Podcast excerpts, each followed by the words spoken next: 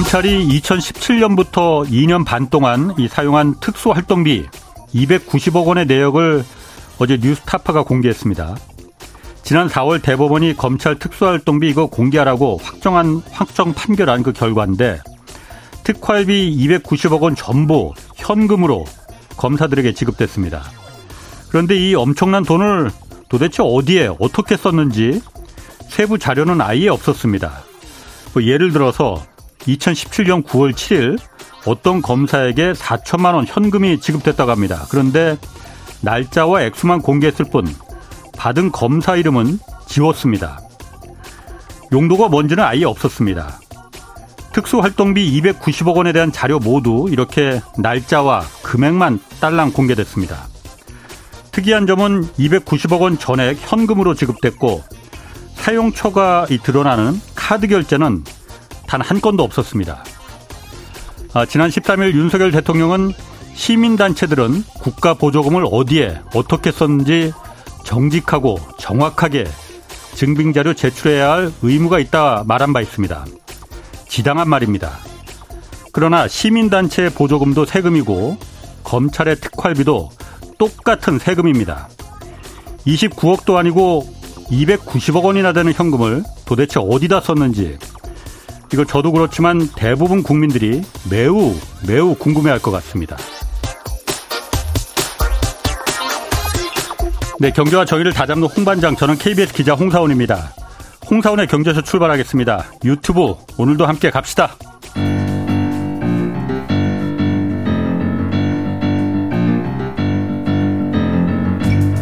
세계 100대 경제학자 가짜 경제 뉴스 감별사 가슴이 뜨거운 경제학자 건국대 최백은 교수의 이게 경제다. 네, 모두가 어려울 때 누군가는 돈을 써야 경제가 굴러갑니다. 어, 정부는 어제 재정 정책 긴축으로 가겠다, 추경도 없다 이렇게 선언했습니다. 자세히 살펴보겠습니다. 최백은 건국대 경제학과 교수 나오셨습니다. 안녕하세요. 네, 안녕하세요. 어제 국가 재정 전략회의 열렸잖아요. 네. 그래서 윤 대통령이 국가와 국민 생각한다면은 긴축 재정이 지금 불가피하다. 그렇게 말했고 추경호 부총리도 아, 세수 안만 부족해도 지금 적자 국채 발행 없이 그러니까 추경 없이 재정 운영하겠다 이렇게 말했잖아요. 예. 어, 아껴 쓰겠다는 건데 나라 돈 어, 이거 어떻게 해석을 해야 됩니까? 언뜻 들어서는 좋은 것 같은데. 그러니까요. 그 네. 어, 이분들이 항상 그 재정에 대해서 얘기할 때 예. 전제로 달고 있는 게 재정 건전하죠. 그렇죠. 어. 재정 건전화에 대해서 반대할 국민 한 명도 없을 겁니다. 그렇죠. 어. 가계 재정도 건전화해야 되고 허투루 쓰지 않겠다. 모든 재정은 다 건전화 건전해야 되는 거죠. 아까 오프닝에 말했듯이 그런 눈먼도 안 그 맞습니다. 그 저기 예. 그그 그 말은 제가 취소. 그 뭐 좀 비하는 말이라서 예. 290억 같은 거 현금으로 허투루로 쓰지 않게 하겠다는 거 아니에요? 예, 예. 어. 그런데요, 저는 네. 이분들이 그러니까는 그런 건전 재정을 건전화하겠다는 의지 네. 높이 사면서 네. 사면서도 이제 문제는 뭐냐면 그것이 어떤 현실을 가져오고 있는가를 네. 하나 지표를 하나 소개를 할게요. 네. 올해 우리가 들어와 가지고 그 세수 감소가 굉장히 많이 화제가 되고 있잖아요, 지금요. 그렇죠. 그렇죠? 역대급이죠, 지금. 예, 역대급으로 가고 네. 있잖아요. 네. 그래서 1분 이, 이, 정부가 그러니까 지금 이제 뒤에 좀 이제 다시 소개하겠지만은 재정 준칙까지 도, 입하겠다고 네. 법제화하겠다고까지 이렇게 네. 하고 있는데 에, 근데 이제 문제는 뭐냐면 본인들이 설정한 그러니까 그, 어, 이 법제화할 때 수치들이 있어요. 예. 재정 적자는 그러니까는 적자는 3% 이내에서 음. 한다라든가 국가 채무는 60% 이내에서 관리한다든가 음. 뭐 이런 수치가 예. 있어요. 있어요. 예.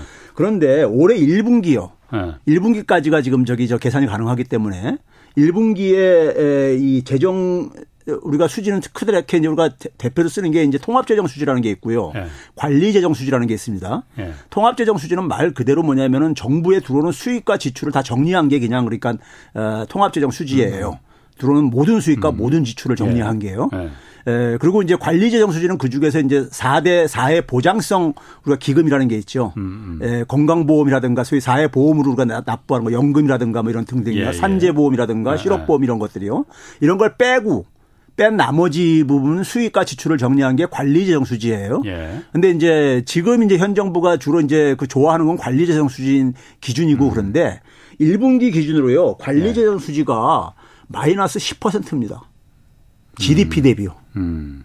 본인들이 올 1년 동안에 관리하겠다는 아. 게3% 이내로 설정했는데 아, 이미 10%에 어. 1분기에 네. 네. 통합재정 수지로 보더라도 8, 마이너스 8%입니다. 반올림 네. 해가지고요. 쓰던 거네요. 그러면은 이게 이제 이게 왜 이렇게 나타났느냐 봤을 때 재정이 적자가 그렇게 심하다는 얘기는 재정 건전에 실패했다는 거 얘기를 보여주는 지표잖아 이게요. 음. 그렇죠? 이게 재정 적자를 예, 예. 재정 수준을 나타내는 음. 대표적인 두 개의 지표를 제가 지금 소개한 거란 말이에요. 음. 1분기에요. 예. 역대급이에요. 예. 이게 지금 우리가 예를 들어서 코로나 바이러스 팬데믹 때라든가 아니면 글로벌 금융위기 때라든가 외환위기 이런 때도 없었던 이런 수치예요. 이거 이 예. 수치는요. 예. 네? 1분기 기준으로 봤을 때요. 음. 그럼 이런 이런 결과가 왜 나왔느냐? 우리가 재정이라는 것은 수익과 지출이 있는데 그렇지. 수익과 지출인데 1분기에 나온 것은 뭐 때문에 생긴 겁니까요? 수입이, 수입이 줄어. 세금이 안 들어와서. 수입이 줄어서 그런 거예요. 예, 예. 수입이요. 예. 그러니까는 지출을 줄인다고 해가지고 음. 해결할 문제가 아니라는 얘기죠. 음. 수입이 줄어드는데 처방이 예. 잘못됐다는 얘기인 거죠. 예. 그렇죠? 어. 그러니까 현 정부가 그러니까 지금 뭐냐면 이 재정 건전화를 예. 재정 지출 최소화와 동의어로 사용을 하고 있어요. 예. 어, 최소화하고 예. 그게 그 말 아닌가요? 아니죠. 재정이 건전화된다는 얘기는 네. 수입 범위 내에서 쓰면 되는 거잖아요. 아, 쓸 건 쓰더라도. 아, 어. 그, 그런 거 어. 아니에요? 어. 재정 건전화라는 것은 적자 안 어, 보고 어, 자기 가정이든 어쨌든 간에 가정도 네. 마찬가지고 수입 범위 내에서 지출을 하면 네. 되는 거잖아요. 예, 그렇죠? 예. 너무 너무 적게 지출해도 자본주의 경제에서 문제가 그렇지. 있는 거거든요. 예, 예. 그러면 이제 결국은 뭐냐면은 어 재정 지출은 그러니까 한 측면이라는 얘기죠. 예. 음. 수입도 고려해야 된다는 얘기죠. 음. 그럼 우리가 현 정부가 그러니까 첫 예산을 편성한 게 올해 예산입니다. 작년 8월 달에 국회에다 제출을 했어요. 기재부가요. 예. 그때 제출한 예산 규모가 639조 원이었었습니다. 예. 1년 전에 비해서 5.2%를 증액을 해서 어, 음. 국회에다 제출을 했어요. 음. 그러면서 예친 게 뭐냐면은 재정 건전 재정, 재정 건전화를 위해서 예? 재정을 편성을 했고 둘째는 뭐냐면 그러면서도 해야 할 일은 꼭 해야 되기 때문에 예. 해야 되는데 국정과제를 실 행하기 위해서 필요로 하는 예산이다. 네. 이렇게 해서 국회에다 제출을 했어요. 639조 원을요. 음. 그런데 그 지출을 지금 줄이고 있는 거잖아요, 지금요. 예. 네? 세, 세수가 줄어들다 보니까. 예. 지금 4월 달까지 이미 작년 대비해서요. 예. 지출을 24조 원 이상 줄었습니다. 그렇죠. 예. 줄였어요. 예. 지출을요. 예. 그걸로 겨우 지금 막, 막, 막 막고 있는 거예요. 그러면은 작년에 편성한 예산 자체를 스스로 부정하는 거잖아요. 아, 꼭 해야 할 일을 위해서 그러니까 편성한 예산인데 벌써 4월 달까지 24조 원이라니까 안, 쓰, 안 써도 될 정도의 예산을 네. 편성을 한 거잖아요. 어, 그러니까 정부에서는 기재부에서는 말하는 게 그 작년에 올린 예산 중에서 불용 예산이 좀 있다. 안 써도 될 예산이. 그러니까 일종의 예비비 같은 거로다가 그 올린 예산이 있으니 그거 안 쓰겠다. 그래서 맞추겠다라는 거 아니에요? 불용 예산이요. 어. 지금 제가 이제 아까 얘기했듯이 작년 대비로 지금 이제 비교했었어요. 어, 예. 근데 경제는 계속 이렇게 우리가 성장을 하고 정부의 지출도 예. 고령화가 심해지고 그러면서 자연적인 어. 증가 부분이 있단 말이에요. 예. 근데 작년 대비를 해도 4월 달 기준으로 4달 만에 예. 24조를 그러니까 지출을 줄였는데 음. 이게 불용 예산 규모가 이 정도면 있잖아요. 예. 이게 무슨 불용 예산이에요. 아. 아, 이게 24조 원 규모가 그렇죠. 그렇지. 좀 많긴 많네. 아니, 많은 24, 4개월에 24조면 한 달에 평균 6조 정도라는 얘기고, 어. 1년이면은 70조 원 정도 된다는 얘기잖아요. 그렇지. 산술적으로 어. 얘기하면요. 어, 어. 그런 커다란 부용 예산이 어디 있습니까? 그렇게 따지니까 또 그러네. 어. 아, 예. 그런 거잖아요, 사실. 아, 예, 예. 근데 이제 문제는 뭐냐면은, 건전 재정을 표방을 하, 면 하는데 결과가 네. 1분기에 역대 최악의 그러니까 재정 적자가 나온 거를 예. 어떻게 설명할 거냐 이거예요. 네? 건전 재정의 목표는 뭐냐면 재정 적자를 최소화하겠다는 거잖아요. 목표가요. 그렇지. 아, 그렇지. 근데 예, 예. 근데 결과는 정 반대로 나오고 앉아 있는 예. 이 상황을 예. 상황에 대해서 아무런 거기다 설명을 안 하고 음. 예? 그러면 여기에 대해서 네. 그러니까는 왜 이렇게 됐느냐? 세수가 줄어들었단 말이에요. 예. 누구나가 다 알고 있는 누구나 다 인정하듯이 그러니까요. 세수가 줄어든 걸 그러면 세수를 그러니까 내 초점을 맞춰야죠. 음. 지출을 그러니까는 필요해가지고 편성한 예산을 음. 지출을 억지로 무리하게 줄여가지고 그럼 예. 또 부작용이 많이 생길 게 아닙니까? 예. 지금 우리나라 성장률이 지금 뭐냐면은 가장 나빠요. 예. 선진 국가 중에서요. 오늘 미국도 그러니까 간밤에 지금 성장률 지금 대폭 지금 저기 올라왔더라고요. 저 상승으로 지금 어. 조정했잖아요. 뭐 대폭까지는 아니고 어, 대폭이죠. 2%까지 올랐 1.3에서 2%까지 올렸으니까요. 아, 그 정도면 대폭이에요? 대폭이죠. 많이 어. 올라간 거죠. 예, 예. 일본도 그러니까 잠깐 또 그때 올렸었죠. 얼마 전에 예, 예. 수정해가지고요. 예. 근데 우리나라가 그러니까 기, 올, 수정하기 전에도 낮았었는데 음. 지난 1년 동안에 그러니까 거의 예. 반토막이에요. 미국이나 일본에 비해 가지고요. 예, 예. 성장률이요. 음. 이런 지금 경기가 굉장히 안 좋은 상황이잖아요. 안 좋은 상황이고 그런데 우리가 일반적으로 경제학을 조금이라도 음. 상식이 있는 사람이라면 이렇게 경기가 안 좋을 때 긴축 재정을 한다? 그렇지. 이게 도대체가 좀 네. 무슨 저기 저 이런 얘기 들어본 적이 없거든요. 지금 많은 음. 사람들이 힘들어하고 있단 말이에요. 예. 힘들어하고 있는데 시장에서 이걸 해결 못하는 거잖아요, 지금요. 그렇죠. 민간은 지금 여력이 예, 없어요. 민간이 여력이 없는 거잖아요. 아, 예. 그럼 정부가 이럴 때 예. 역할을 하라고 정부가 존재하는 거잖아요. 예. 그런데 정부가 그러니까 긴축을 예. 하겠다? 예. 긴축을 하겠다면 그러면 어려운 사람들은 그럼 어디다가 어, 기대고 의존, 어, 의존하라는 얘기입니까? 그러니까 어쨌든 민간 이 모두가 어려울 때는 누군가는 돈을 써야만이 그 나라가 굴러가고 경제도 굴러가고 성장도 되는 거잖아요. 예. 그리고 이제 며칠 있다가 다음 주 초에 아마 정부가 이제 하반기 경제 정책 방향 이제 발표할 텐데 그때도 일각에서 이제 물가 안정은 이제 어느 정도 됐으니 경기 부양하겠다고 했거든요. 경기 부양하면 누군가는 돈을 써 투자를 하고 소비를 해야 되는데 민간은 지금 워낙 뭐 빚더미에 지금 쪼들려 있으니 여력이 없고 그럼 정부라도 좀 해줘야 되는데 기업도 지금 여력이 없고 안 하고 정부도 그럼 긴축을 하겠다고 하면은 성장을 어떻게 하지? 경기 부양을 누가 하는 거지? 원 돈으로? 이분들은 뭐 갑자기 저절로 그냥 이렇게 경제가 개, 환경이 개선돼 가지고 예. 이걸 기다리고 있는 것 같아요. 아, 솔직히 말해서. 아 그럼 민간들이 경제가 중국도 하고 좋아지고 예. 미국도 예. 수입 많이 하고 그래서 우리 예. 경제가 예. 민간들이 좀 나아질 거다. 그렇죠. 정부가 손안 돈안 그래, 써도 그거 그거 기대는 거죠. 뭐 계속해서요. 그래서 상저하고가 여전히 음. 거기에 저걸 보이고 있는데 근데 아. 이제 제가 또 하나 지표를 소개할게요. 간단하게요. 예. 예. 작년, 너무 어렵지 않은 지표로. 작년도 어. 1년 동안에 예. 작년도 작년도는 이미 이제 그러니까 우리가 코로나 바이러스에서 이제 벗어나고 경제 활동 복원한 해잖아요. 예. 사실상 첫, 첫 1년이잖아요. 1년 동안에 소위 우리가 이제 오늘 이제 재정과 관련된 관련된 지표가 국가 채무 비율이잖아요. 예, 예. GDP 대비로 이제 우리가 되게 아. 이제 얘기를 합니다. 그렇죠. 왜냐면은 소득이 많을수록 더 빚을 감당할 여력이 크기 때문에 있습니까? 절대액보다는요. 예, 예. 근데 작년도 1년 동안에 우리나라가 GDP 대비로 2.8%포인트가 증가했어요. 예. 근데 G7 국가들은 예. 일본만 거다 줄어들었어요. 예. 줄어들었어요. 그러니까 2020년, 21년 소위 코로나 바이러스 때 예. 굉장히 우리가 적게 증가하고 그들이 많이 증가했었는데 예. 작년 1년 동안은 그들 나라들은 그러니까 나머지 나라들은 이렇게 줄어들었어요. 음. 줄어들는데 왜 줄어들냐면요. 국가 채무 절대가 다들 증가했습니다. 여전히요. 음. G7 국가들 다 예. 증가했어요. 예. 증가했는데 우리도 증가했고요. 증가했는데 GDP가 분모에 해당되는 GDP가 우리보다 훨씬 많이 증가했기 때문인 거예요. 아, 분모가 증가 GDP가 증가해서 그렇죠. 예를, 상황이 좋다는 얘기네 그러면. 예를 들면요. 미국은 7.3%가 어, 성장을 했어요. 예. 경상 성장률이요. 예, 예. 그러니까 물가 고려하지 않은 걸로 우리는 따지거든요. 이럴 때는요. 예. 근데 한국은 3.9%. 반토막 정도 안 되죠. 예. 예? 독일 같은 경우만 하더라도 보게 되면은 독일 독일도 그러니까 7.4%나 성장을 했고. 예. 그러니까 GDP가 증가하니까는 예. 분자인 그러니까 국가 채무액이 증가했음에도 불구하고 떨어진 거예요. 비율은요. 예. 어. 그러면 지금 이제 우리가 이래서 정부가 그러니까 긴축을 한다는 얘기는 GDP에는 부정적으로 영향을 미칠 게 아닙니까? 예. 음. 그렇죠? 예. 부정적으로 영향을 미칠 게 아니에요. 그러면은 채무액이 안 증가해도 부채 비율은 증가할 수 있다니까요. 음. 오히려요. 그렇잖아요. 그렇죠, 그렇죠. 예. 아.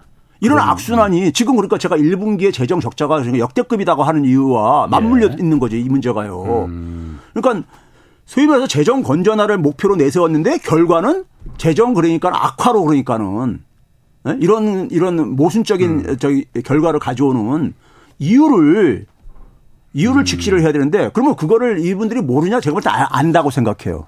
알면서 그러니까 지금 그러니까 이렇게 고집을 피우는 이유가 있다 아, 저는 보는 거죠. 그렇군요. 예. 어, 지금 뭐 잠깐 그 유튜브 채팅창에 예.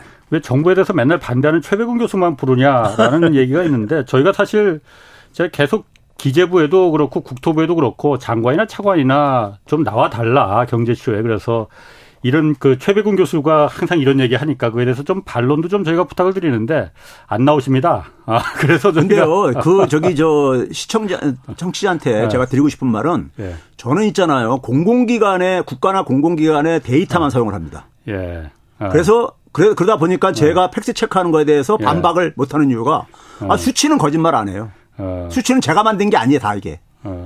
예. 아, 제가 뭐 최 교수님을 못 믿는 게 아니고 그래서 반론도 좀 그분들한테 좀 듣고 싶은데 아, 정말로 예. 그렇거든요. 양쪽 의 의견은. 그런데 그렇게 몇 번 요청을 해도 안 나오시네. 그 예. 뭐 어쨌든 다시 한번 좀 불러보겠습니다. 저희가 요청을 뭐. 뭐 저한테 반박하려면 하여간 수치로 반박을 하세요. 아니 제가 아니고. 아니 그러니까 저기 저 전 청취자들한테 얘기하는 거예요. 자 그러면 어쨌든 정부가 긴축을 하겠다, 추경 같은 네. 거 없다, 세수 부족해도 네. 안 쓰면서 안 쓰면서 견뎌보겠다라는 거잖아요. 네. 그러면 긴축을 하면은 예. 지금 다 어려운데 예. 긴 정부도 돈을 안 쓰면은 돈을 안 쓰면은 없는 사람들은 더 힘들어지는 거 아니에요? 사실 그렇죠. 부유층은 오히려 더 좋아할 것 같은데. 그렇죠. 왜 그런 거죠? 아니 지금 도, 지금 예를 들어서 그러니까 아. 우리가 국가 채무가 네. 지금 이 정부가 계속 재정 건전화 얘기하면서 하는 얘기가 뭐니까 천조 원이 네. 천조 원이 넘어섰다 국가 채무가 예. 문재인 정권 때 400조 원이 넘게 증가했다 다 가짜 뉴스들인데 예. 그런데 어쨌든 간에 그렇게 얘기를 하면서 예. 그게 이제 국민들한테 사기치고 있다 납세자 국민한테 이런 명호가 있었어요 음. 미래 세대를 착취하고 납세자 국민한테 사기치는 사기친 거다 예. 이렇게 표현을 했다고 아주 음. 거칠게 아주요. 예. 그런데 그러니까 국민들 그러니까 부담을 덜어주겠다고 지금 돈 안 쓰겠다고 하는 거잖아요. 예. 그런데 그 국민들한테 그러니까는 돈을 그 안 쓸 때 모두 국민들한테 안 쓰는 게 아니에요. 정부가 돈을 한 푼도 안쓴건 아니잖아요. 물론 그렇지. 예산을 예. 그러니까 639조를 편성을 했을 때 예. 거기서 그러니까 일정 규모가 줄어들 때 모든 예산이 그러니까 똑같은 비율로 줄어드는 거 아닙니다. 예. 산이 예. 증가할 때도 똑같은 예. 비율로 다 증가하는 거 아니에요. 예. 부서별로 힘 있는 부서들이 되게 많이 증가하고 힘 없는 부서들은 많이 깎입니다. 음. 되게 가요. 그 똑같아요. 사회가 그렇지. 어디나. 그럼 힘이 없는 부서가 어딥니까? 보건복지부라든가 교육부라든가 이런 쪽이들이에요. 가장 그러니까 사회에서 그러니까 우리가 소위 말해서 시장 경쟁 원리를 어. 시장 경쟁 원리를 그러니까 좀 보완하기 위해서 국가가 개입하는 네. 영역들 네. 그렇잖아요. 교육이나 복지 이런 쪽이요. 예. 그런 쪽에 예산이 그러니까는 손댄다고요. 네. 네? 손을 대요. 교육부는 오늘도 대통령한테 엄청 혼났던데. 뭐 그건 뭐 그 얘기하려면 또 교육 얘기하려면 또. 아니 그 얘기는 하지 마시고. 예, 3초포로 아. 빠지니까요. 네. 자 그다음에 뭐냐면은 재정을 적게 쓰겠다는 것은 네. 이게 뭐냐면 재정이라는 건 결국 대부분이 세금 세금 수입인 거잖아요. 세외 수입도 있지만 세금 수입이란 말이에요. 세금 수입인데 세금은 누가 더 많이 냅니까? 고소득자나 고액자산가가 많이 내잖아요. 그렇지. 그렇죠? 그렇지. 예, 예. 음. 소위 말해서 우리나라의 한 35% 정도는 38% 정도는 면세자들이란 말이에요. 예. 소득이 낮은. 사람들은요. 예. 예? 그렇죠? 그러면은 그래서 그러면 결국 뭐냐면 세금으로 간다고 세금을 세금을 그러니까 거둘 필요가 없는 거 아닙니까? 예. 지출을 줄인다는 얘기는. 예. 그럼 그 혜택은 누가 보겠 누가 보겠냐고요. 음. 그러니까 이 정부에서 그러니까 주로 세대 세금들 부자들 많이 감세를 해준 얘기가 초, 처음부터 작년에도 계속 나왔던 이유가. 예. 그러니까 재정을 그러니까는 정부가 적게 쓴다. 재정을 정부가 굉장히 재정을 건전하게 쓰겠다. 이거 반대할 사람 없다 이거예요. 아. 없는데 뭐냐면 꼭 써야 될 거를 안 쓰게 되게 되면은 네. 누가 그러니까 그걸로 인해서 고통을 받냐 이거예요. 예. 예? 음. 정부가 그렇죠. 어떤 특정 계층만 편애하면 안 되는 거잖아요. 안 쓰면은 없는 사람들은 정말 그 정부라도 안 도와주면 더 힘들어지지만은 여유가 있고 부유 계층은 더 세금도 덜 거둘 테니까 예. 세금 안 거둘겠다고 하는 거면 그렇죠. 당연히 누구한테 세금을 걷겠습니까? 우리가 오래전에 한 얘기 있잖아요. 경기가 좋아질 때는 아랫목부터 시작해가지고 윗목으로 예. 이렇게 서서히 퍼져나간다는 음. 얘기잖아요. 예, 예. 경기가 나빠질 때는 그냥 윗목부터 그러니까 가장 먼저 그 하잖아요. 예. 그러니까 예. 지금 뭐냐면 어, 지금 힘든 신분들이 예. 자영업자 소득은 지금 2020년도 수준도 아직 회복이 안 됐어요. 그렇죠. 예? 자영업자들 일단 소득을 보게 되면요. 예. 그러니까 지금 어려운 상황 속에서 그러니까는 어려운 상황 속에서 그러니까 모든 국민들이 다 어려운 건 아니라 이거죠. 그러니까요. 그럼요. 어. 예. 그렇죠. 예. 자, 그러면 그 거기까지 하시고 이저 유튜브 댓글에 오늘은 화 조금만 내시라고 그 얘기 많습니다 지금. 화내는 거 아닙니다. 열정 너무 열정이 많아서 그런 거지. 그러니까 네. 우리 열정으로 똘똘 뭉치신 네. 최 교수님이시고 네. 정부에서 그래서 지금 이 국가 부채가 하여튼 급속하게 늘어났다. 네. 급속하게 늘어난 건 비율은 맞아요. 절대액은 우리가 다른 나라에 비해서 선진국에 비해서 적지만은 어, 증가 속도가 너무 빠르니 이거 통제하기 위해서도 법제화가 필요하다. 네. 그뭐 아까 잠깐 말했지만 재정 준칙그래서 빨리 도입해야 된다. 국회에서도 지금 논의되고 있잖아요. 이거. 네. 뭐 일단 재정 준칙이 뭘 말하는 건지 예.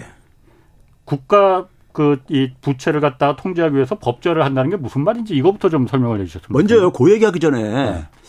청취자들 중에서 그러니까는 네. 제대로 이게 정리가 안 되신 분들이 있기 때문에 예. 국가 채무한다고 할때 네. 국가 채무가 지금 작년도 작년 말 기준으로 음. 1068조 정도 됩니다. 예. 한 1070조 정도 되는 거죠. 예. 에, 그래서 그 국가 채무를 하게 되면은 네. 되게 국민들이 생각할 때는 국민들이 결국 갚아야 되는 거. 네. 특히 미래 세대가 갚아야 되는 거. 네. 어떤 어이 저기 저 나이가 드신 어떤 여성분은요. 예. 자기는 굉장히 뭐냐면은 문재인 정부에 대해서 굉장히 그러니까 저기 저 안 좋은 감정 가지고 있는 게내 예. 손자가한테 이렇게 부담을 물려줬기 때문에 이런 음. 얘기를 하시는 분들이 있어요. 예. 근데 사실은 국가 채무에는 음. 국가 채무에는 뭐냐면은 사실 그 천조 넘는 국가 채무가 다 국민들이 부담해야 될 채무가 아닙니다. 예? 음. 그러니까 여러분들 그 정부가 만드는 정부가 만드는 이 나라 지표라는 사이트가 있어요. 예. 그 치면은 검색하면 쉽게 나오는 거니까. 영문 이 나라. 예, 이 예. 나라 지표라고 예. 정, 그럼 기재부가 거기 올린 자료에 보게 되면은 예.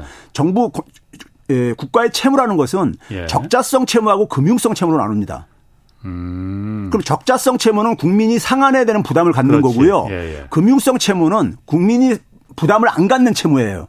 즉 정부가 뭐냐면은 상환할 자금을 가지고 있는 겁니다. 아. 예를 예를 들어 같은 거. 예를 예를 들어서 어. 그러니까 우리가 저기 저 어, 부동산을 구매하게 되면 예. 등기를 낼 때 국민주택 채권 구입하죠. 예, 예. 그돈 이렇게 정부의 수입으로 들어가잖아요. 예, 예. 그돈 가지고 국민주택 사업하고 그러는데 예. 그 돈을 확보하고 있는 자산을 갖고 있는 것이고 그다음에 예화를 조달할 때 예평채를 발행한단 말이에요. 그것도 그러니까 달러를 10억 달러를 발행했으면은 10억 달러가 들어와 있는 게 있어요. 그렇죠. 그 돈으로 나중에 갚으면 되는 거예요. 그러니까는 정 국민이 부담해야 될 부분은 작년도 말 기준으로 했을 때 예. 680조 원 채 안 됩니다. 얼마나 돼요? 6, 678조 정도 뿐이 아, 정도뿐이 안 돼요. 아, 천조 중에서 그렇죠. 아, 1 그러니까 1070조 정도에서 아. 천, 작년 말 기준으로 한 1070조 되거든요. 네. 그 중에서 그러니까 한 680조 정도뿐이 안 된다 이거예요. 음. 그러니까 천조 천조 하면서 이렇게 가는데 그 국민들 겁박하는 겁니다. 아. 천이라는 숫자는 굉장히 큰 숫자잖아요. 아, 나머지는 한 300조는 그러니까 갚을 돈이 있는데 장부상으로만 잡힌 거니까. 예, 그래서 채무구나. 그거는 사실 내용상으로 봤을 땐 부채입니다. 채무가 아니라 아. 부채인 거예요. 그렇죠. 부채와 채무는 좀 다르죠. 다르죠. 어. 그래서 이제 그거를 좀 이제 구분을 해주시길 바라고요. 예. 그러니까 상당 부분은 그러니까는 음. 국민의 부담하고 아무 관련이 없는 오케이. 채무다 어. 이걸 그 하시고. 그 부분은 이해했습니다. 예. 어. 그다음에 이제 뭐냐면은 재정 준칙이라는 것을 네. 도입한다 그러는데 이 재정 준칙이라는 게 쉽게 얘기해서 그러니까 정부의 재정 지출을 네. 어떤 규칙을 정해가지고 네. 수치를 그러니까 정해가지고 네. 그 범위 안에서 그러니까 통제를 하겠다 이거 이거잖아요. 이런 얘기인데 이게 박근혜 정부 때부터 이게 추진돼 왔습니다. 예. 기재부에서 예. 이건 그러니까는 사실은 뭐 민주당 정부든 보수당 정부가 어느 정부가 들었든 간에 예. 소위 말해서 경제 관료들은 꼭 추진하고 싶어하는 수건 사업이에요 이게요. 경제 관료들이 예. 특히 이제 어. 모피아라고 불려지는 이제 어. 이, 이, 집단들이 수건 예. 사업인데 이게 왜 그러냐면요. 우리 예산 편성할 때 예. 산을 그러니까 편성하는 것이 이제 그러니까 중앙정부에서 편성을 해가지고 국회에다 넘기잖아요. 예. 심의를 받잖아요. 예. 그러면 헌법에 보게 되면은 국회에서는 그러니까 그걸 증액을 할 수 없게 돼 있습니다. 예.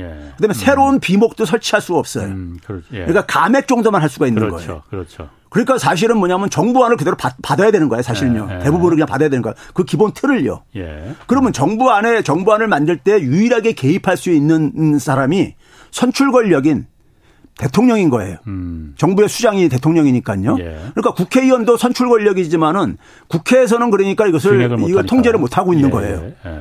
그런데 이, 거를 그런데 뭐냐면은 이번에 지금 이 추경호 장관이 예. 얘기하는 재정 준칙은 그 이전에 홍남기 부총리라든가 음. 그 이전 정부에서 추진했던 재정 준칙하고 차이가 있는데요. 한 세 세 가지 정도의 차이가 있어요. 음. 차이가 있는데 첫 번째는 뭐냐면은 이걸 법제화하겠다, 법률로 하겠다 이거예요. 예. 그 이전 정부에서 뭐냐면 시행령 정도로 네.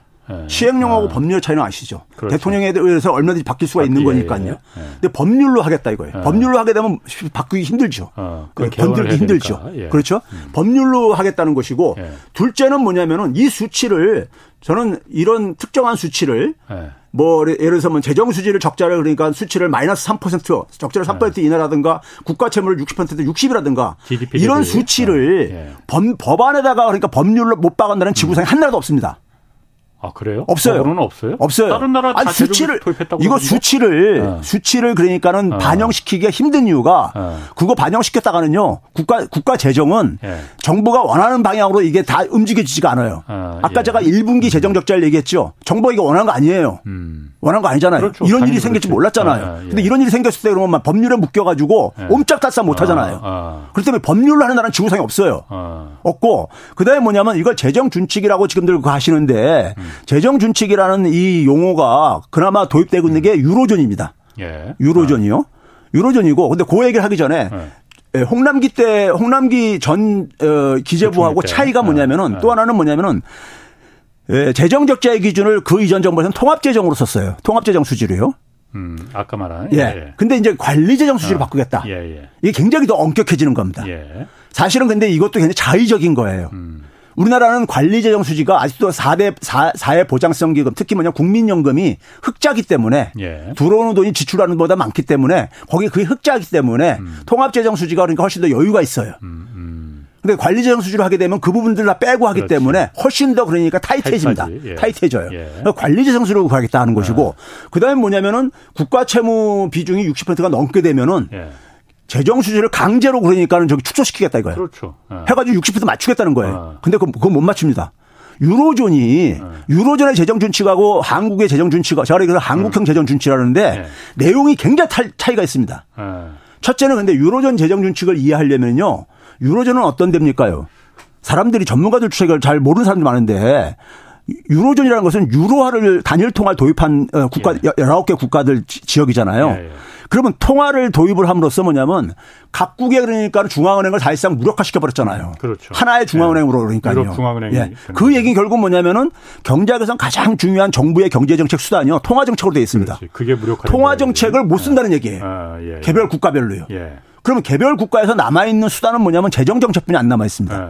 그러니까 개별 국가에서 통화 정책을 쓸 수 있는 나라하고 네. 쓸수 없는 나라하고 아. 이건 전혀 다른 거예요. 음, 그래서, 경우가 그래서 유럽하고 비교하면 안 된다라는 그렇죠. 거고. 그게 어. 하나고 그다음에 유럽 같은 경우도 유럽 같은 경우도 그러니까 60% 3%가 여기서 이제 끌어다온 건데 3월 3일날 끌어온 건데 예. 자 이거 한번 제가 쉽게 예를 들어 볼게요. 예. 자 GDP가 100이에요. 예. 그다음에 그러면 60%면 빚이 60이라는 얘기잖아요. 네. 그러면 이제 1년 지났어. 네. 1년 지났을 때 그러니까는 60%가 네. 더안 증가하게 하려면은 네. 어떻게 되겠습니까? GDP는 증가할 게 아닙니까 일반적으로요. 예. 예. GDP가 예를 들어서 한 5% 증가해서 105가 돼버렸어. 예. 그러면 여기 이 빚도 아, 빚도 그러니까 만약에 예를 들어서 한 5%가 증가하면요. 예. 5%면 한 3 정도죠. 그러니까 예. 63으로 증가하게 되면 똑같이 60%가 그렇지. 유지가 됩니다. 예. 그러니까 재정은 그 대신 뭐냐면 들어온 거 수입 범위 내에서만 지출을 하는 걸 어. 전제로 했을 때 예. 그러면 이렇게 되면 딱 이게 이게 이게 되는 거예요. 예. 그런데 이거를 누가 누가 이거를 알 수가 있냐고요. 성장률이 얼마가 될지. 어. 예? 성장률이 그러니까 어. 우리가 예. 올해도 그러니까 연초에 상저하고 뭐 이런 얘기하고 예측을 못 한다 이거죠. 그러니까. 아니 성장률을 그러니까 예. 우리가 정확하게 예측한다는 것은 예. IMF나 이런 데서 1년에 4번씩 네. 그러니까 수정 전망치를 내는 이유가 뭐예요? 네. 네? 그 맞추기가 그렇게 쉬운 게 아니란 말이에요. 그러니까 이 법제화 하더라도 그 어차피 맞추는 거 힘들다. 아, 그렇죠. 그, 어, 그러니까 그 그러면 그까지 제가 예를 하겠어요. 아, 그러면 네. 그런 상황 예. 속에서 그런 예. 상황 속에서 경기가 굉장히 안 좋아졌어. 예. 안 좋아지게 되면 재정에다 풀어야 될 게 아닙니까? 예, 예. 그래서 재정을 그러니까는 적자를 3% 음. 이내까지 쓰게 했어요. 어. 그러니까 못 쓰게 이제 법으로 만들겠다는 건데. 그리고 3% 이내 어. 쓰게 했는데 이 재정 적자가 3%가 하게 되면은 60%는 그냥 바로 넘어가 버려요. 아, 그래서 그렇죠. 유로존 국가들이 네. 유로화를 도입한 이래 네. 금융위기 이후부터 네. 한 번도 그러니까 60% 선을 맞춘 적이 없어요.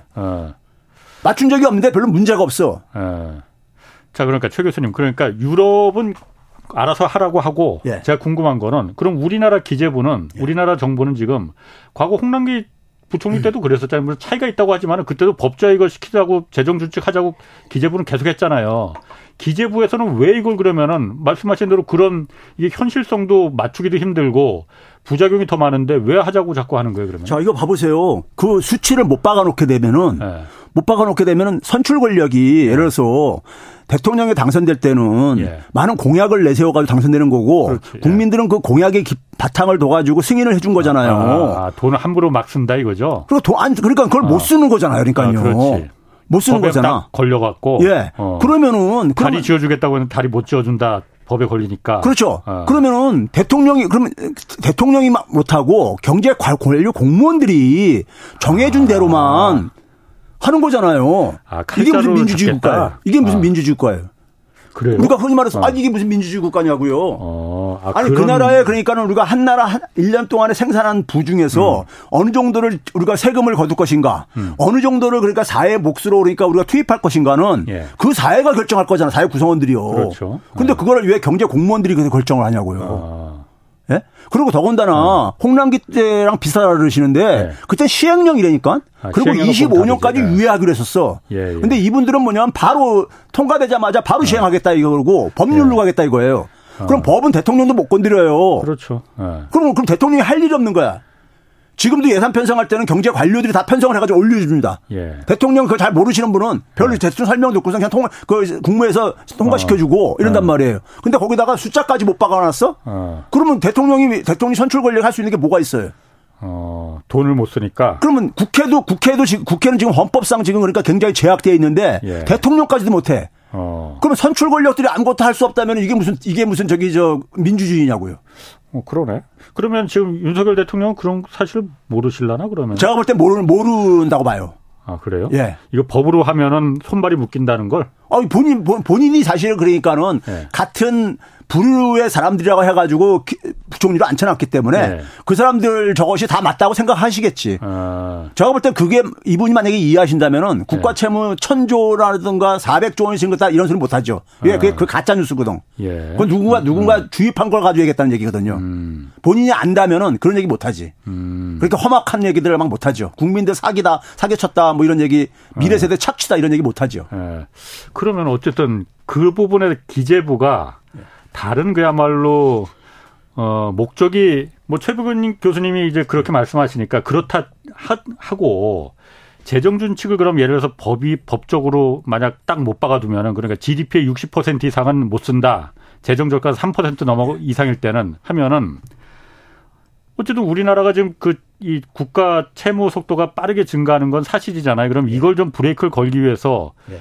어, 하다못해 대통령의 그 선심성 공약을 갖다가 예를 들어서 막 집행하기 위해서 뭐 공약이었으니까 집행해야 돼 하고서는 하는 걸 못하게 하기 위해서 법적으로 딱 막아두는 그래서 건전화시키는 재정을 건전화시키는 그런 긍정적인 역할도 있는 건 아니에요, 그러면? 자, 제가 이런 얘기를 들을게요. 어. 지난 6월 13일 날 국회에서 대정부 네. 질문하면서 네. 당시에 이제 그러니까 추경 편성 가지고 네. 논란이 벌어지는 가운데 속에서 어. 국민의힘에 그러니까 이현승 의원이라는 분이 난 그런 분이 있는지 몰랐는데 그분이 무슨 얘기를 했냐면은 어. 이런 얘기했습니다. 준비 많이 해오셨네요. 지금 오늘. 이대로 가게 되면 국가 채무비율이 지금 50%인데 이대로 가게 되면 이거 뉴스가 이렇게 났기 때문에 당시 화제됐던 거예요. 2070년경이면 그러니까 국가 파산을 했었던 디폴트를 선언했었던 어. 그리스 꼴이 난다. 어. 이런 얘기 했어요. 그래서 예. 기사로 큼지막하게 나오고 그랬었습니다. 예. 그리고, 그리고 이제 뭐냐면 추경호 장관은 한 걸음 더 나가가지고 뭐라고 어. 했냐면요. 이 재정돈, 재정준칙 지금 도입을 해야 되는 이유가 어. 국가 채무율이 한 50 내지 60%만 돼도 예. 국제사에서 저 나라 이제 못 믿겠다고 해가지고 자금 안 빌려주고 아, 자금 조달 비용이 굉장히 아, 올라간다 이거예요. 경쟁력 떨어진다고 그랬어요. 막 이렇게 그랬었어요. 예. 그런데 자, 그리스가요. 예. 그리스가 그 금융위기 터지기 전에 90년대 중반 이후부터요. 예. 국가 채무비율이 100% 되었었습니다. 예. 그러니까는 그 국가 채무 비율 때문에 그리스가 이렇게 저기 이 문제가 터진 게 아니었었어요. 예. 아니었는데 어쨌든 간에 그러고 나서 국가 채무율이 쫙 올라가죠. 금융이 터지고 나가지고. 예. 예. 그래가 2013년도부터요. 작년도까지 음. 170% 밑으로 내려간 적이 없어요. 그리스는요. GDP, 대비. 예. 네. 100, 170% 네. 내려가본 적이 없어요. 음. 그런데 문제는 뭐냐면은 여전히 국가 파산 안 일어나고 앉아 있고요. 예. 예. 더군다나 중요한 건 뭐냐면 국가 자금 조달 비용. 우리나라보다 지금 더 낮습니다. 음. 더 낮아요. 지금 유럽 유럽 중앙은행의 기준금리가 4%입니다. 예. 우리나라 한국은행 음. 3.5%죠. 음. 그럼 그것만 반영하더라도 더, 더, 더 그러니까는 음. 유럽이 더 높아야 되는 거죠. 예. 근데 아. 그리스 같은 경우 국채 10년물 그 한번 보세요. 예. 우리보다 좀 낮아요. 오히려요. 아, 예. 그럼 그, 그 나라들은 지금 그 170% 나라가 넘는데 어떻게 자금 조달하고 앉아 있는 거냐고요. 그 나라들은 지금 EU에서 도와주는 거 아닙니까? 독일이나 그래서 독일이나 이런 데들이 입이 나와 있는 거잖아요. 아니 도와줘 도와주고 어. 어쨌든 간에 오히려 거기서 막 긴축을 요구하고 그랬죠. 네. 그거 줄이라고. 그러니까 긴축 요구하면서 그래야만 우리가 도와줄게. 너희가 파산 나지 않게 이렇게 해준 거 아니, 아니에요? 그 도와주는 거는 프로그램 네. 다 끝났죠 이미요. 음. 끝나고 나서도 지금 그러니까는 하여간 2013년 이후에 음. 170% 이하로 내려간 적이 없, 없는 음. 나라예요. 예. 일본 다음이죠 그래가지고 네. 전 세계에서요. 예? 네. 그럼 이 나라는 만약에 대한민국 이 저기 저 추장관이라든가 예. 국힘당 의원들이 하는 논리를 하게 되면 벌써 국가 파산을 한 10번 났어야 되는 거예요. 음. 그리고 어, 국제사회 속에서 그러니까 외평채 발행 못 했어야 되는 거야. 예. 어. 그런데 어떻게 그리스는 그러니까는 어. 우리보다 낮은 금리로 자금 조달하고 앉아 있고 어. 예? 170%가 넘어도 아무 예. 문제가 안 생기냐 이거예요. 어. 그러면 여기서 이제 우리가 보는 게 뭐냐면요. 금융위기의 유로존 국가들이라든가 선진 국가들 속에서 국가 채무 비율의 변화에 영향을 미친 요인은요. 예. 아까 얘기했듯이 분모에 있는 GDP 증가율. 음. 둘째는 뭐냐면요. 자, 1년이 지나게 되면 기존 채무에 대해서 이자 부담도 나갈 게 아닙니까? 그렇죠. 그 네. 이자 부담이 그러니까 이 채무액이 크면 클수록 많아질 게 아닙니까? 당연하죠. 예. 근데 금리가 낮아지게 되게 되면은 예. 그것도 낮아질 게 아니에요. 예. 그렇죠? 예. 그래서 이 금리하고 성장률하고 밀접하게 이게 그러니까 연동돼서 돌아가요. 네. 연동돼서 돌아간다고. 일본이 지금 그러니까 국가 채무 비율이 전 세계에서 가장 높은 나라임에도 불구하고 오히려 채무에 대한 이자 부담이 쭉 줄어들었어요. 지난 2010년대 제로, 이후에. 어, 제로 금리니까. 예. 심지어 마이너스 금리죠. 예, 예. 10년물 국채 금리. 예. 그러다 보니까 그게 된 거예요. 어. 그러면 마찬가지로 이들 나라들도 그러니까는 이들 나라들도 지금 견디고 있는 이유가 지금 지난해 그러니까 금리가 좀 올라가서 그렇지 음. 그 전까지만 하더라도 사실상 음. 제로금리 막 이런 시대였었단 말이에요. 예, 예. 예. 그러다 보니까는 얘도 별 부담이 없는 거야 그러니까요. 어. 그러니까 이게 아까 그러면 이제 우리가 원래 들어가서 작년 어. 1년 동안에 예. 우리가 그러니까 국가 채무 비율이 유일하게 증가한 선진국 중에 하나야. 예. 다른 어. 주요 국가들은 떨어 떨어졌는데 예. 왜, 왜 떨어졌느냐? 성장률이 낮아서. 음. 국가 채무액은 모든 나라가 다 되게 증가합니다. 그렇죠. 예. 증가할 경제, 수밖에 경제 없어요. 규모 커지면 당연히 빚도 예. 커지지. 증가할 예. 수밖에 없어요. 예. 그 채무의 절대액을 줄이는 것은 쉽지가 않습니다. 예. 쉽지가 않아요. 자연 증가율도 있고 그러기 때문에. 근데 그러면 결국 분모를 늘리는 것이 가장 그러니까 효과적인 방식인데 성장을 키워서. 성장률인데 예. 성장을 그러니까 키우는 것은 성장을 못 키워서 가는 걸 가지고 예? 그렇죠? 음. 성장을 성장을 키워야지. 음. 예. 해법을 가려면요. 그러면은 지금 정부는 이걸 국가 재정 준칙을 아예 법제화시키게 헌법에 법에 명시하겠다는 건데 예. 과거 홍남기 부총리 때처럼 그럼 서로 타협해서 시행령 정도로 만드는 거는 왜냐하면 이게 함부로 그야말로 그 선출 권력이 국민 세금을 갖다가 막 그, 그, 허투루 쓰는, 쓸 수도 있으니까 그걸 누군가 견제하는 그 역할로다가 시행령 정도로다가 만드는 거는 어떻습니까, 그러면은? 아, 그러니까요. 우리가 어. 민주주의 사회 속에서 민주주의에서 어. 가장 중요한 건 견제지요. 에, 에. 견제 견제지요. 예, 예. 그런데 지금 우리가 이 권한을 많이 집중되어 있는 곳은 음. 관료 집단들인 것이지 음. 선출 권력은 오히려 그러니까 권한이 별로 없다니까요. 국회의원도 없잖아요. 미국은 음. 국회에서 하고 있습니다. 예. 행정부는 그러니까 그렇지. 참고 자료만 넘겨줘요. 예. 예? 국회에서 하고 있어요. 예. 그럼 거기도 그러니까 정치인들 예. 안 믿어요.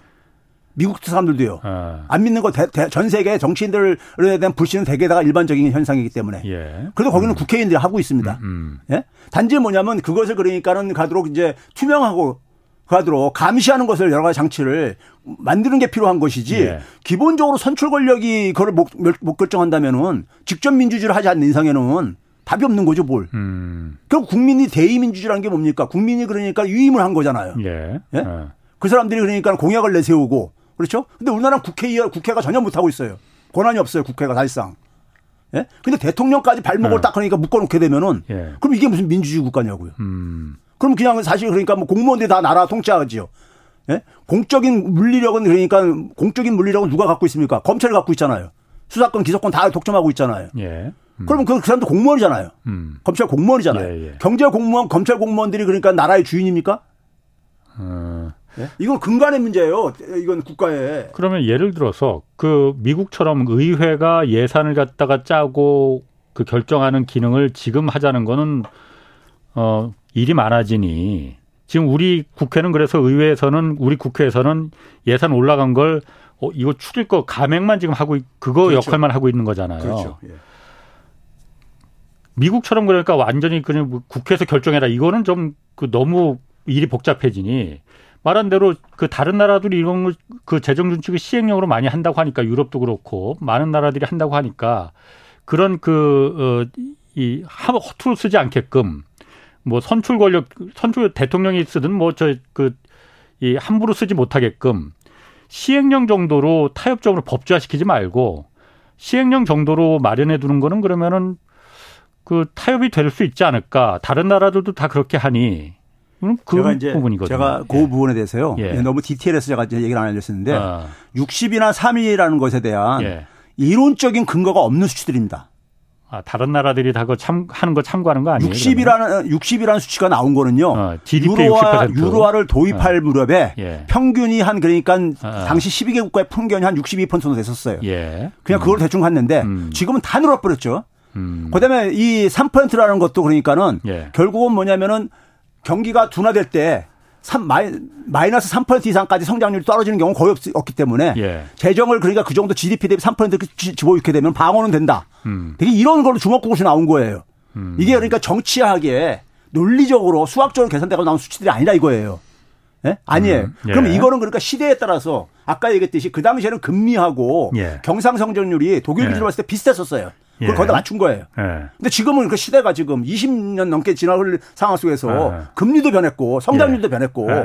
이렇게 가변적인 거라 이거예요. 예. 가변적인 건데 그거를 그러니까는 그걸 기준을 못 바꿔두게 되게 되면 그건 하나의 음. 참고로 음. 그러니까 재정 건전화를 그러니까 그 한다는 것에 대해서 건전 이게 남용하지 못하게 재정 자원을 하는 장치를 그러니까는 저는 그래서 국가 재정 전략 국가 재정 전략 회의라든가 이런 다양 다양한 분야의 사람들이 참여해가지고 그 사람들이 그러니까는 그 기재부에서 그러니까 예산을 편성한 것에 대해서 평가하고 같이 그러니까 음. 그한 이런 이런 견제 장치를 그러니까 도입하는 것에 대해서 저는 오히려 더 음. 적극 제안하고 싶어요. 아 그런 다양한 사람들이 견제장 기구를 하나 만들자. 그렇죠. 오히려 오히려 그러니까 오히려 그러니까는 네. 견제 장치가 필요한 거지요. 아예 딱못 박지 말고. 예, 그렇죠. 어떤 때는 70% 어떤 때는 60% 상황에 예. 따라서. 예. 그러니까 그 그러면 우리가 그 외부에서 네. 그런 위원회들이 예. 재정 건전화에 대해서는 기본적으로 다 동의할 게 아닙니까? 예. 아까 얘기했듯이 누가 반대하겠어요? 재정 건전화에 대해서. 그렇죠. 예. 그런데 문제는 뭐냐면은 어, 그 재원을 어떻게 배분할 것이냐. 예. 그리고 제대로 그러니까 우리가 이것을 편성을 하고 있느냐. 예. 이런 것에 대한 음. 하나의 새로운 감시 자료도 아. 필요한 거죠. 이제 제가 이해하겠다. 그러니까 아, 정부가 상황이 어려워지면은 지금은 이렇게 딱 법제화 시켜 놓으면은 어려워 암만 어려워도 무조건 못 써 이렇게 그렇죠. 돼버리는 건데 그러면 안 되는 거 아니냐. 어렵더라도 그럼 정부라도 써줘, 써줘야 되는데 그걸 못하게 해버리면 문제는 그걸 못 쓰게 되면요 더 어. 악화된다니까요. 그렇지. 세금도 더한 거치고. 아니 아니 GDP가 줄어들게 되면은 네. 채무액이 절대액이 안 증가해도 분자가 예, 예. 이제 증, 비율이 증가한다니까요. 음 그렇죠. 예? 그러네.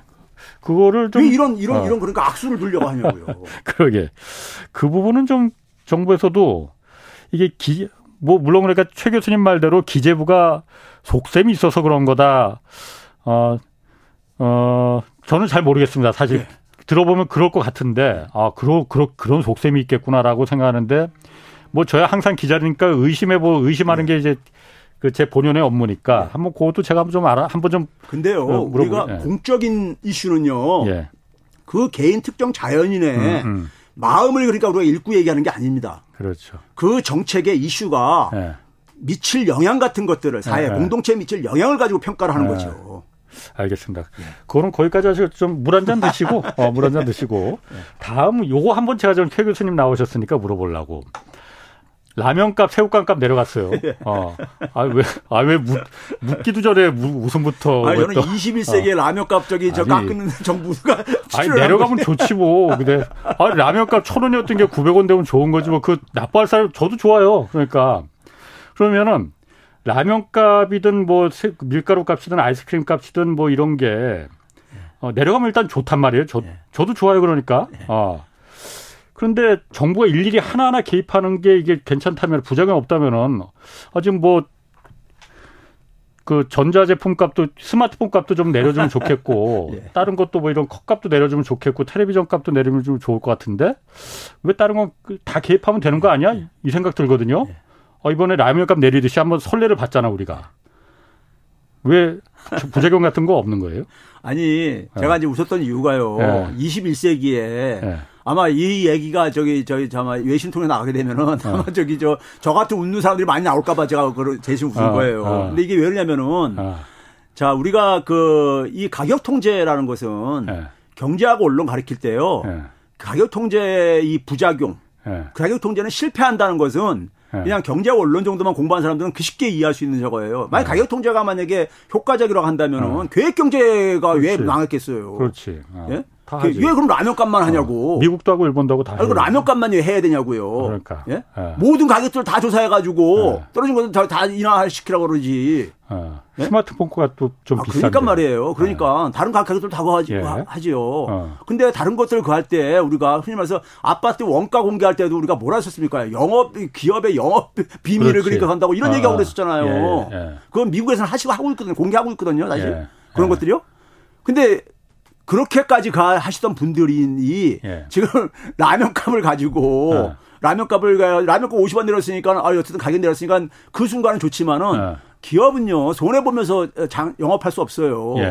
예. 기업은 결국은 뭐냐면 그 사실 정부에 그러니까 눈치 보니까는 일단 그걸 안 할 수가 없는 거죠. 예. 안 하게 되면 세무조사 들어갈지 안 들어갈지 어떻게 합니까? 어, 어. 배보다 배꼽이 더 클 수도 있는데. 어쨌든 내렸어. 예, 내렸어요. 내, 내, 내리게 되면은 예. 아, 기업 입장 속에서는 예. 자기 그러니까 이익을 그러니까 남겨야 되는 거잖아요. 예. 그럼 물량으로 그러니까 조절하든가 우리 그동안에 식품들 보게 되면은 과자 같은 것도 과자 가게 안 올려도 과자 양을 줄인다거나 이렇게 해가지고 한 뉴스 얼마나 많이 들 었습니까? 음, 예, 예. 그렇죠? 예. 그리고 나중에 가격은 또 가격들 다 올려 또. 예. 이게, 이게, 이게 시간이 지나고 나면요. 양은 양대로 줄이고. 그렇죠. 어. 아니, 기업은 결국 그걸 다 반영을 시킬 수밖에 없다고요. 아. 단지 지금 뭐냐면 거센 바람이 불 때 잠깐 피해 자 숙이고 있자 이거죠. 뭐 그러니까. 예. 근데 이렇게 하게 되면 결국 국민들한테 가격 통제가 어. 성공한 사례는 지구상에 없거든요. 예. 예? 어. 그게, 그게 있다면 경제학 책에서 왜 그 가격 통제하라는 그렇지. 걸 정책으로 전문가들이 이걸 얘기 안 하겠어요. 근데 전문가들 중에서 아. 가격 통제에 찬성하는 사람 한 사람도 없을걸요, 아마? 아, 그러니까 라면 값을 내리면은 라면 스프, 스프량을 줄이든가 라면 양을 줄이든가 이런 식으로 기업들은 아마 나올 아, 기업은 거다. 이윤을 남겨야죠, 수익을요. 어, 그럴 수 있겠네. 어, 라면 몇 그램 이렇게 써 있는 건 아니까. 조사할 거예요? 정부가? 어, 조사하면 되는 거 아니에요? 그러면? 아니, 그럼 다, 다 해야지. 그 라면에만 아. 조사하냐고. 자, 그러면 시간이 없으니까. 그러면은, 어쨌든 그러면은 이렇게 라면 값 내리고 아이스크림 네. 내리고 뭐 어쨌든 생필품 값 많이 먹는 그 가격 내리면은 네. 이게 물가 상승률도 인위적으로 내린 것도 물가 네. 상승률에 그럼 반영이 되는 겁니까? 이게 그럼 다음 달 예를 들어서 소비자 물가지수 물가 상승률 발표할 때 네. 아, 이런 것도 다 지표로 볼 거 아니에요. 네.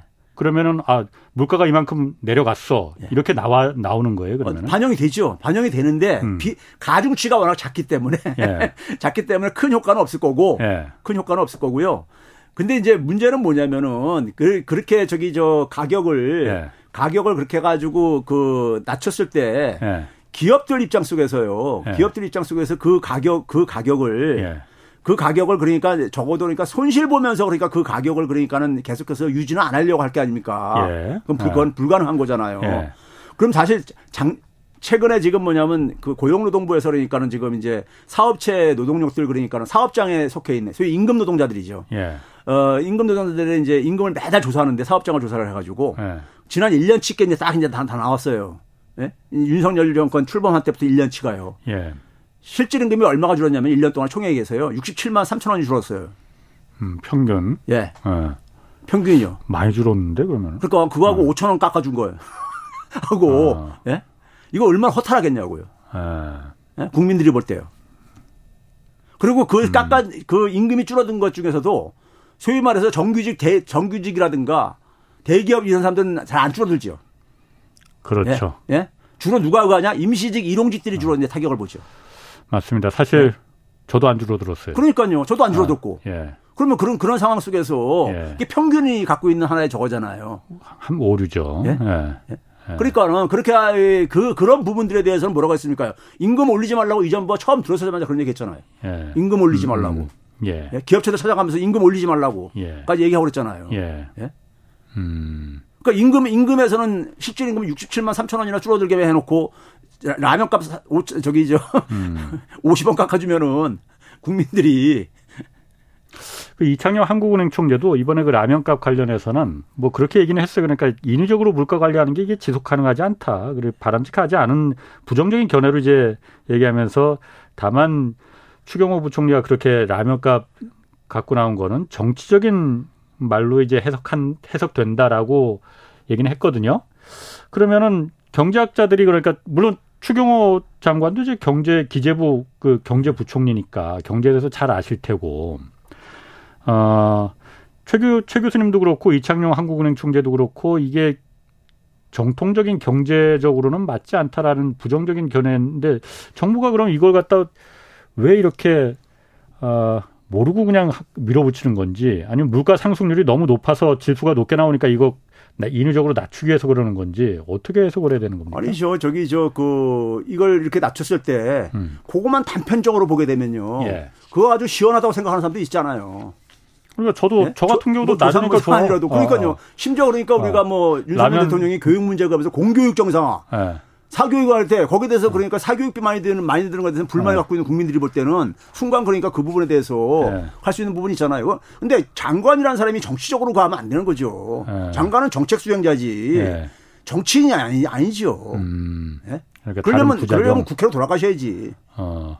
다른 그 부작용이 더 안 좋은 부작용이 나타날 가능성을 충분히 염두에 두고 이번에 이 나는 추경호 장관이요. 그분이 그러니까 석사기까지 보니까 저 경작을 했던데 학분 아니더라도 근데 그분이 일반 일반 그러니까 장관제 벗어나가서도 그 가격 통제에 대해서 본인이 보, 본인이 잘했다고 생각한다면 시간 관계상 거기까지 해야 될 것 같습니다.